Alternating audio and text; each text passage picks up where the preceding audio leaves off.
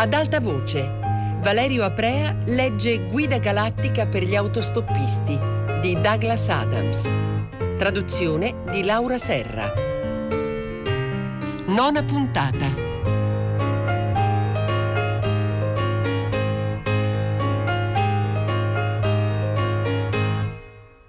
Arthur si svegliò per il vociare dei litiganti e andò sul ponte di comando. Ford stava gesticolando con foga. Sei pazzo, Zafod, stava dicendo. Magratea è un mito, una favola. È quello che i genitori raccontano ai bambini quando vogliono che da grandi diventino economisti. È è anche il pianeta intorno al quale stiamo orbitando, insistette Zafod. Oh, Zafod, che tu orbiti intorno a qualcosa può anche darsi, disse Ford. Ma questa nave, computer, urlò Zafod. Oh no! Salve gente, sono Eddie, il computer di bordo, e mi sento in forma pazzesca, ragazzi. E so che qualunque cosa mi chiederete fra poco, mi divertirò un sacco a rispondere. Arthur guardò Trillian con aria interrogativa. Lei gli fece segno di venire avanti, ma di stare zitto. Computer, disse Zafod, ripetici qual è la nostra attuale traiettoria. Con vero piacere, amico, gorgogliò il computer. Attualmente siamo in orbita a un'altezza di 480.000 km intorno al leggendario pianeta di Magratea. Questo non dimostra niente, ribadì Ford. Non darei credito a quel computer nemmeno per sapere il mio peso. Posso calcolare il suo peso, certo, cinguettò il computer vomitando altro nastro. Posso risolvere perfino i suoi problemi psicologici calcolando i decimali fino alla sesta cifra, se le serve. Trillian intervenne. Zafod disse: Da un momento all'altro passeremo sopra l'emisfero diurno del pianeta. Dopo un attimo aggiunse: Qualunque pianeta sia. Ehi, come sarebbe a dire? Il pianeta è o non è dove io avevo detto che doveva essere? Sì, so che c'è un pianeta là non è che voglia discutere, ma so solo che non potrei mai distinguere Magratea da un qualsiasi altro ammasso di roccia fredda. Se lo vuoi vedere, ormai c'è l'alba. Va bene, va bene, borbottò Zafod. Lasciamo almeno che gli occhi abbiano la loro parte. Computer! Ehi là, salve, cosa posso? Basta che tu stia zitto e ci dia di nuovo una panoramica del pianeta. Ancora una volta sullo schermo apparve una scura massa informe, la massa del mondo che ruotava sotto di loro. Guardarono per un attimo in silenzio, ma Zafod era troppo eccitato per starsene tranquillo. Stiamo attraversando l'emisfero notturno, disse a voce bassa. Il pianeta girò su se stesso. La superficie del pianeta si trova ora 480.000 km sotto di noi. Cercava così di dare enfasi al momento, a quel momento che per lui era così grande. Magratea! Era seccato dallo scetticismo di Ford. Magratea! Fra pochi secondi, continuò, dovremmo vedere. Ecco! Il momento era arrivato. Anche il più scafato vagabondo delle stelle non può esimersi dal rabbrividire davanti alla spettacolarità di un'alba vista dallo spazio. Ma un'alba binaria è una delle meraviglie della galassia. La totale oscurità fu a un tratto ferita da un punto di una luminosità accecante. Il punto aumentò sempre più, per gradi, fino a diventare la sottile lama di una mezzaluna. Di lì a pochi secondi apparvero i due soli, fornaci di luce, a bruciare col loro fuoco bianco il nero limite dell'orizzonte. Sotto di essi violenti dardi di colore venarono la sottile atmosfera. I fuochi dell'alba, sussurrò Zafod, i soli gemelli Sulianis e Ram. O quel cavolo che in realtà sono, disse Ford. Sulianis e Ram, ribadì Zafod. I soli fiammeggiarono nell'alto dello spazio e una sommessa musica spettrale si diffuse per il ponte di comando. Marvin faceva ronzii sarcastici perché non poteva soffrire gli umani. Guardando lo spettacolo creato dalla luce, Ford si sentì invadere dall'entusiasmo, l'entusiasmo di vedere un nuovo, strano pianeta. Gli bastava sapere che era un nuovo strano pianeta e lo irritava un po' che Zafod volesse imporre per sua personale soddisfazione un'interpretazione bizzarra e ridicola della scena. Tutte quelle sciocchezze su Magratea erano infantili. Non è sufficiente godere della bellezza di un giardino? Che bisogno c'è di credere che sia segretamente abitato dalle fate?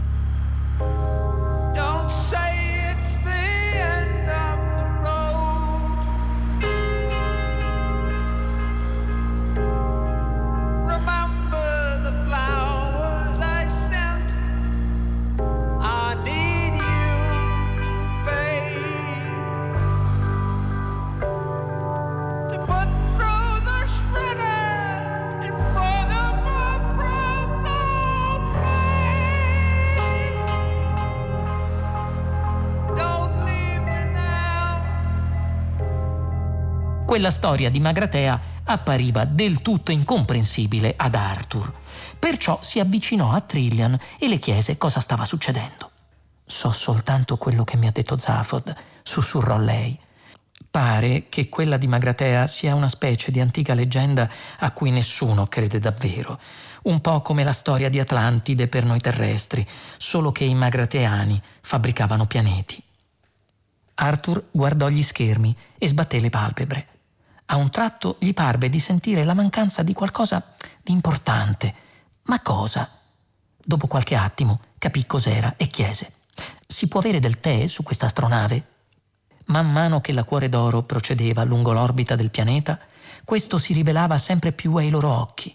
I soli adesso erano alti nel cielo nero, i fuochi pirotecnici dell'alba erano cessati e alla comune luce del giorno la superficie del pianeta appariva desolata e poco invitante. Era grigia, polverosa, fosca. Sembrava un pianeta morto e freddo come una cripta.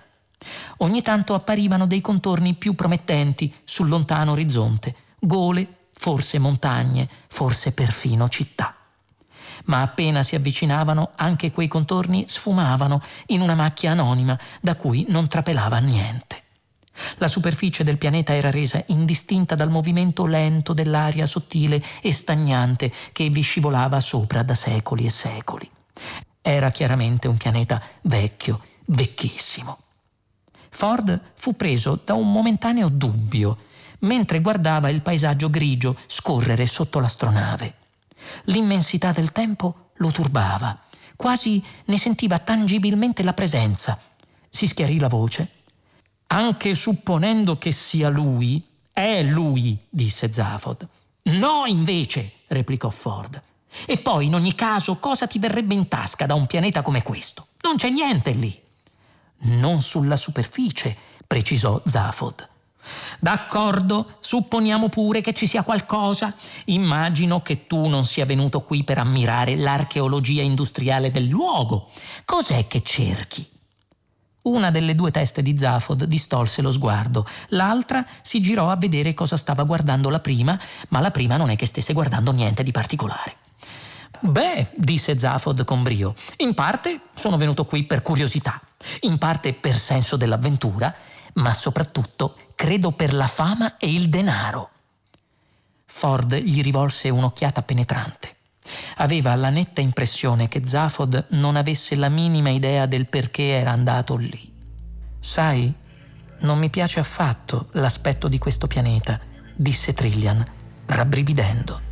Non importa, le suggerì Zafod. Sai, con metà delle ricchezze dell'ex impero galattico accumulate lì da qualche parte, è un pianeta che si può anche permettere un'aria squallida. Che menate, pensò Ford.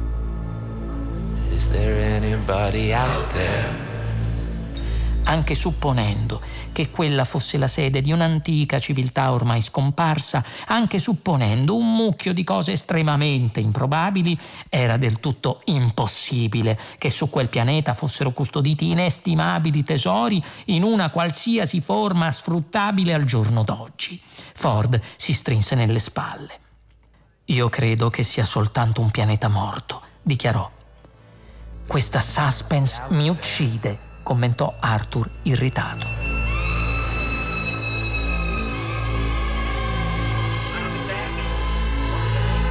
Is there anybody out there?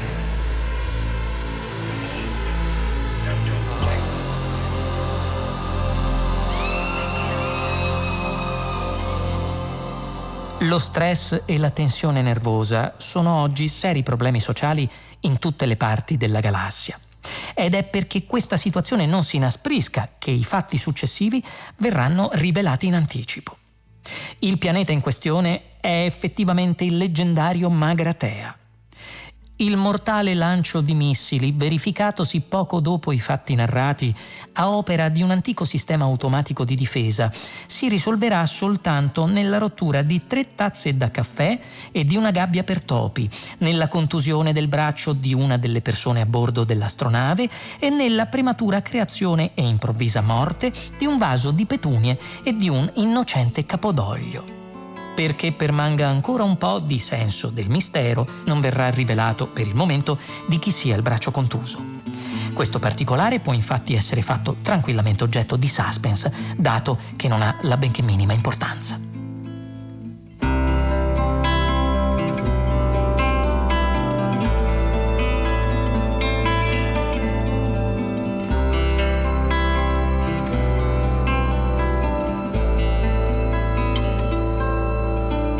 Dopo un inizio di giornata abbastanza brusco, la mente di Arthur si stava a poco a poco riprendendo dai traumi del giorno prima. Arthur aveva trovato una macchina nutrimatica che gli aveva servito in una tazzina di plastica un liquido che, anche se non proprio del tutto, era quasi completamente diverso dal tè. Il funzionamento della nutrimatica era interessante. Quando veniva premuto il bottone bevande, la macchina esaminava sull'istante, ma molto dettagliatamente, la potenziale gamma dei gusti del soggetto. Faceva un'analisi spettroscopica del metabolismo di questo e poi spediva minuscoli segnali sperimentali attraverso il sistema nervoso fino ai centri del gusto del cervello per vedere che cosa aveva maggiori probabilità di essere ben digerito e apprezzato. Tuttavia era impossibile capire il perché di tutte queste operazioni, perché la macchina serviva immancabilmente una tazza di liquido che anche se non proprio del tutto era quasi completamente diverso dal tè. La nutrimatica era progettata e fabbricata dalla società cibernetica Sirio, il cui reparto reclami copre ormai gran parte della terraferma dei primi tre pianeti del sistema della stella Tau di Sirio. Arthur bevve il liquido e lo trovò corroborante. Tornò a guardare gli schermi e vide scorrervi altre immagini di squallido grigiore. A un tratto pensò di fare la domanda che ormai stava covando da un po'. È un posto sicuro? Magratea è un pianeta morto da 5 milioni di anni, rispose Zafod. È logico che sia sicuro. Ormai perfino i fantasmi avranno messo la testa a posto e messo su famiglia. In quella si diffuse per il ponte di comando un suono strano e inspiegabile. Sembrava il rumore di una lontanissima fanfara. Era cupo, stridulo, irreale. Fu seguito dal suono di una voce altrettanto cupa, stridula, irreale. La voce disse Benvenuti. Qualcuno stava parlando loro dal pianeta morto.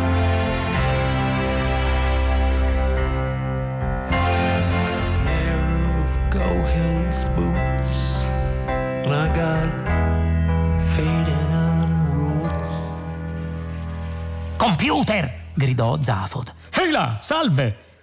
Cosa cavolo è? Oh, è solo una registrazione vecchia di 5 milioni di anni che ci viene trasmessa automaticamente. Cosa? Una registrazione? Zitto, ordinò Ford, sta continuando. Era la voce di una persona vecchia, cortese e quasi gradevole, ma aveva anche un inconfondibile tono di minaccia. Questo è un annuncio registrato, disse la voce, perché purtroppo siamo tutti assenti in questo momento. Il Consiglio commerciale di Magratea vi ringrazia per la vostra gradita visita. Una voce dall'antica Magratea! gridò Zafod. Ma sì, ma sì, disse Ford. Ma annuncia con rincrescimento che l'intero pianeta è temporaneamente chiuso al pubblico. Grazie. Se volete lasciare il nome e l'indirizzo del pianeta dove eventualmente contattarvi, parlate per cortesia appena sentite l'apposito segnale. Seguì un breve ronzio, poi il silenzio. Vogliono liberarsi di noi, disse nervosa Trillian. Cosa facciamo? È solo una registrazione, la tranquillizzò Zafod. Continuiamo a scendere. Capito, computer? Capito, riferì il computer e aumentò la velocità della nave. Aspettarono. Dopo un paio di secondi o giù di lì, si sentì di nuovo la fanfara e subito dopo la voce. Ci teniamo ad assicurarvi che appena riprenderemo l'attività lo annunceremo su tutte le riviste patinate e su tutti i supplementi a colori. Questo avverrà quando i nostri clienti saranno ancora una volta in grado di scegliere il meglio nell'ambito della geografia contemporanea. Il tono di minaccia della voce si fece più accentuato. Nel frattempo ringraziamo i nostri clienti per l'interesse dimostrato e li invitiamo ad andarsene immediatamente. Arthur guardò le facce nervose dei suoi compagni. Credo che faremo meglio ad andarcene, no? disse. Shh, fece Zafod. Non c'è assolutamente niente di cui preoccuparsi. E allora come mai avete tutti la faccia così tesa? Non è tensione, ma interesse, gridò Zafod. Computer, comincia la discesa nell'atmosfera e preparati all'atterraggio. Questa volta la fanfara suonò molto frettolosamente. La voce fu gelida. È assai piacevole vedere che il vostro entusiasmo per il nostro pianeta permane inalterato, per cui ci teniamo ad assicurarvi che i missili telecomandati che in questo momento si stanno dirigendo verso la vostra nave sono parte integrante dell'accoglienza speciale che riserviamo ai nostri clienti più entusiasti e che le testate nucleari dei missili sono un nostro gentile omaggio. Non vediamo l'ora che diventiate nostri clienti nella vita futura. Grazie. La voce tacque. Oh, disse Trillian. Eh, eh, disse Arthur. Allora, disse Ford. Sentite, disse Zafod. Volete ficcarvelo in testa. È solo un messaggio registrato. È un messaggio che ha milioni di anni. Non è rivolto a noi, capite? E i missili osservò Trillian pacata. I missili? Ma non farmi ridere! Ford toccò Zafod sulla spalla e gli indicò lo schermo di dietro. In lontananza si vedevano distintamente due missili argentei solcare l'atmosfera in loro direzione. Opportunamente ingranditi, apparvero per quello che erano, due veri razzi di notevole potenza che rombavano nel cielo. Era scioccante l'immediatezza di tutto ciò. Credo che ci colpiranno con incredibile precisione, disse Ford. Zafod guardò esterrefatto i missili. Ma è fantastico! esclamò. Qualcuno laggiù vuole ucciderci! Fantastico? disse Arthur. Ma non capite cosa significa? Sì, che moriremo. Sì, ma a parte quello, a parte quello, significa che siamo sulle tracce di qualcosa. Allora bisogna che riusciamo a perderle al più presto. Di secondo in secondo i missili sullo schermo apparivano sempre più grandi. Adesso seguivano una linea retta che li portava dritti contro la nave, per cui si vedevano soltanto le testate frontalmente. Così, per saperlo, domandò Trillian, cosa intendiamo fare? Dobbiamo solo restare calmi, rispose Zafod. Tutto qui! gridò Arthur.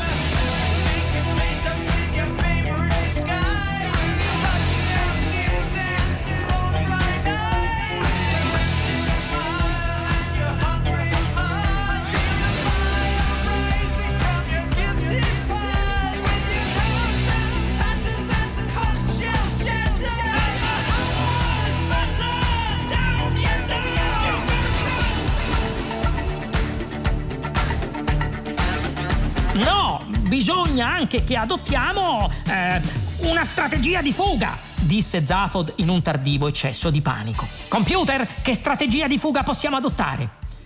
Ehm, temo nessuna, ragazzi, rispose il computer. Qualcosa di simile allora, disse Zafod. Sembra che qualcosa abbia inceppato i miei sistemi di pilotaggio, spiegò con brio il computer. Meno 45 secondi all'impatto. Vi prego di chiamarmi Eddie se la cosa vi può aiutare a rilassarvi. Zafod sembrò un attimo voler correre in dieci diverse direzioni contemporaneamente, poi disse: Bene, ehm, bisogna che prendiamo il comando manuale della nave. Tu sai pilotarla? chiese Ford con tono ironico. No, e tu? No. Trillian, tu? No. Bene, disse Zafod contento. Proveremo a farlo tutti insieme. Nemmeno io lo so fare, aggiunse Arthur, ritenendo che fosse ora di affermare un po' la sua personalità. L'avevo immaginato, disse Zafod.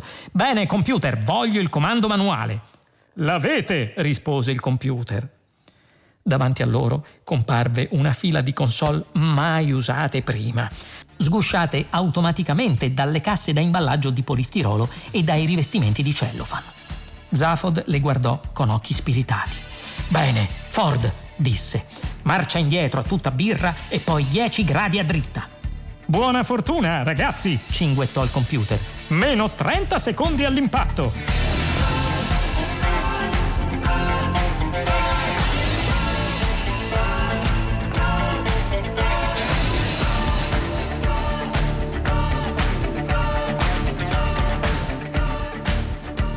Ford si precipitò ai comandi soltanto alcuni gli sembravano avere un'aria vagamente familiare, per cui manovrò questi.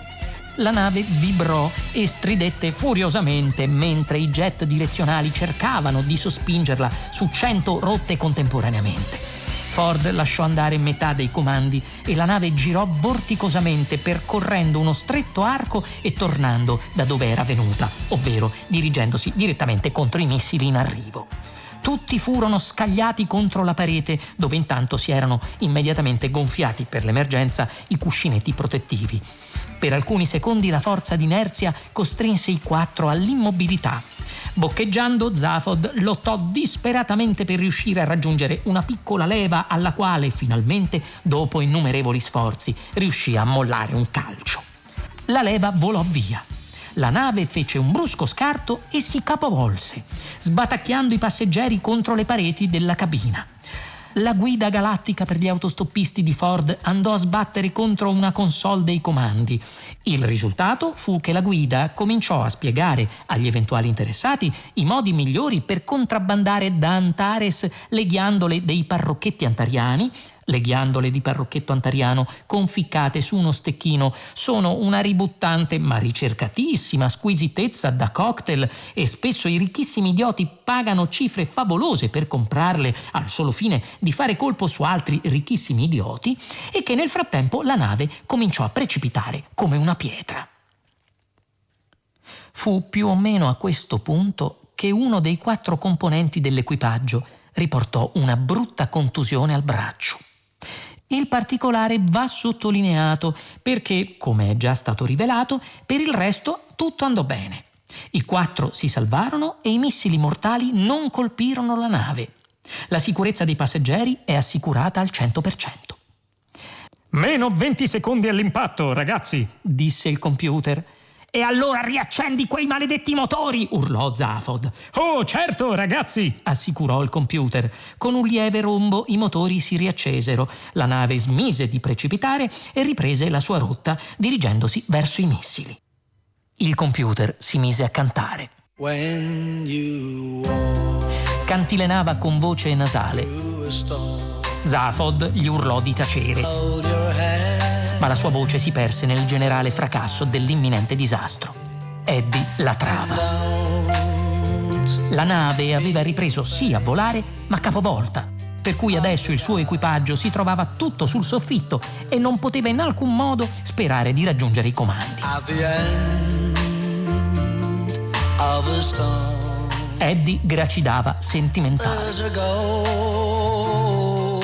I due missili giganteggiavano sugli schermi nella loro traiettoria mortale.